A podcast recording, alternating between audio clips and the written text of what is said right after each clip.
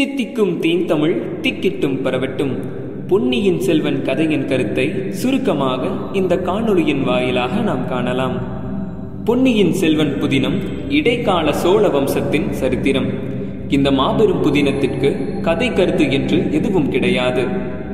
விஜயாலய சோழன் முதல் தொடங்கிய பிற்கால சோழ மன்னர்களின் சரித்திரத்தில் அவரது மகன் ஆதித்ய சோழருடைய மகனான முதலாம் பிராந்தக சோழர் ஆட்சி காலத்தில் அவரது மூத்த மகனும் பட்டத்து இளவரருமான ராஜாதித்தர் தக்கோல போரில் வீரமரணம் அடைந்துவிடவே அவரது இரண்டாவது மகனான கண்டராதித்யர் அரியணைக்கு வருகிறார். அவர் தீவிர சிவபக்தராக விளங்கினார். ஆட்சி அதிகாரங்களில் பற்று இல்லாமல் போர் செய்வதில் நாட்டம் இல்லாமல் ராஷ்டிர கூடர்களிடம் இழந்த தொண்டை மண்டலத்தை மீட்க முயற்சி இல்லாமல் இருந்து வந்தார். இவர் ஆளுகையின் கீழ் மேலும் நெருங்கி வரும் ராஷ்டிர கூடர்களை தடுத்து தொண்டை மண்டலத்தை மீட்பதற்காக அவருடைய சிறிய சகோதரர் அரிஞ்சய சோழர் அரியணை ஏறுகிறார். இதற்கிடையில் கந்தராதித்ய தேவருக்கு அவருடைய நடுத்தர வயதிற்கு பிறகு ஒரு குழந்தை பிறக்கிறது. அரிஞ்சய சோழர் அரியணைக்கு வந்து இரண்டு ஆண்டுகளில் காலமாகி விடுகிறார்.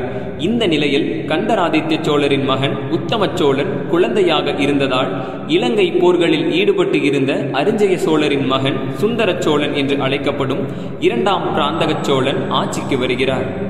அவருடைய ஆட்சி காலத்தின் இறுதியில் அவருடைய மூத்த மகனான இரண்டாம் ஆதித்யன் எனப்படும் ஆதித்ய கரிகாலன் சூழ்ச்சியினால் கொல்லப்படுகிறார்.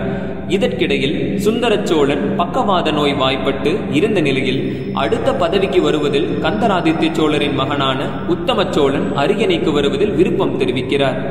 சோழ அரசின் சிற்றரசர்களிடையே இரு பிரிவுகள் ஏற்பட்டு உத்தம சோழர் அரியணைக்கு வருவதே முறை என்று ஒரு பிரிவினர் விரும்புகின்றார்கள்.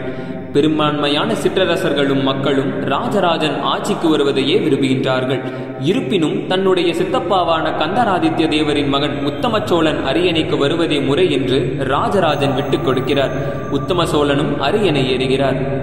இந்த நேரத்தில் ராஜராஜனின் தியாகத்தை குறிப்பிட்டாக வேண்டும். அவர் அரியணை ஏறுவதற்கு எல்லாவித வாய்ப்புகள் இருந்தும் அந்த வாய்ப்புகளை ஒதுக்கி தள்ளி தனது சித்தப்பாவுக்காக அரியணையை விட்டுக் கொடுத்த தியாகம் அளப்பரியது. அரசுரிமைக்காக நேரடி உரிமை உடையவர்களை கொலை செய்து ஆட்சியை பிடிக்கும் அந்த கால மன்னர்களிடையே இவரது தியாகம் இன்றளவும் போற்றப்படுகிறது. இத்துடன் பொன்னியின் செல்வன் சரித்திர புதினம் முடிவடைகிறது.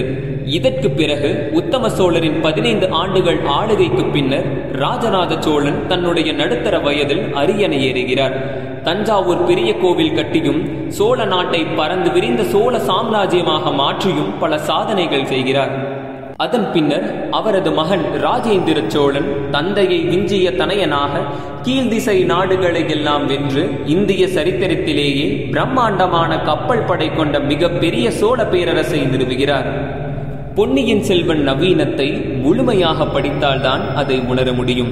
ஆரம்பம் முதல் ஒவ்வொரு காட்சியாக விரிந்து அந்த காட்சிகளில் ஏற்படும் உணர்வுகளை ஆசிரியர் கல்கி வாசகனின் மனநிலையை விதவிதமாக மாற்றி அமைக்கிறார் நாம் கதை மாந்தர்களிடையே ஒன்றிக் கலந்து விடுகிறோம்.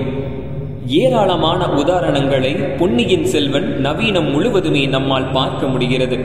அந்தந்த சூழ்நிலைக்கு ஏற்றவாறு வாசகனை கொண்டு சென்று அவனது மனநிலையை மாற்றி நன்கு அனுபவிக்கச் செய்து படித்து முடித்த பின் நீண்ட காலத்திற்கு அதன் தாக்கமும் பிரமிப்பும் வாசகனின் மனதில் நிலைக்கச் செய்து இருப்பதுதான் ஒரு காவியத்தின் வெற்றி.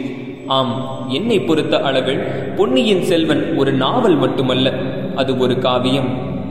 இந்த காணொளியின் வாயிலாக என்னோடு இணைந்திருந்த உங்கள் அனைவரிடத்திலும் இருந்து நன்றி பாராட்டி விடைபெறுவது உங்கள் ராகுல்.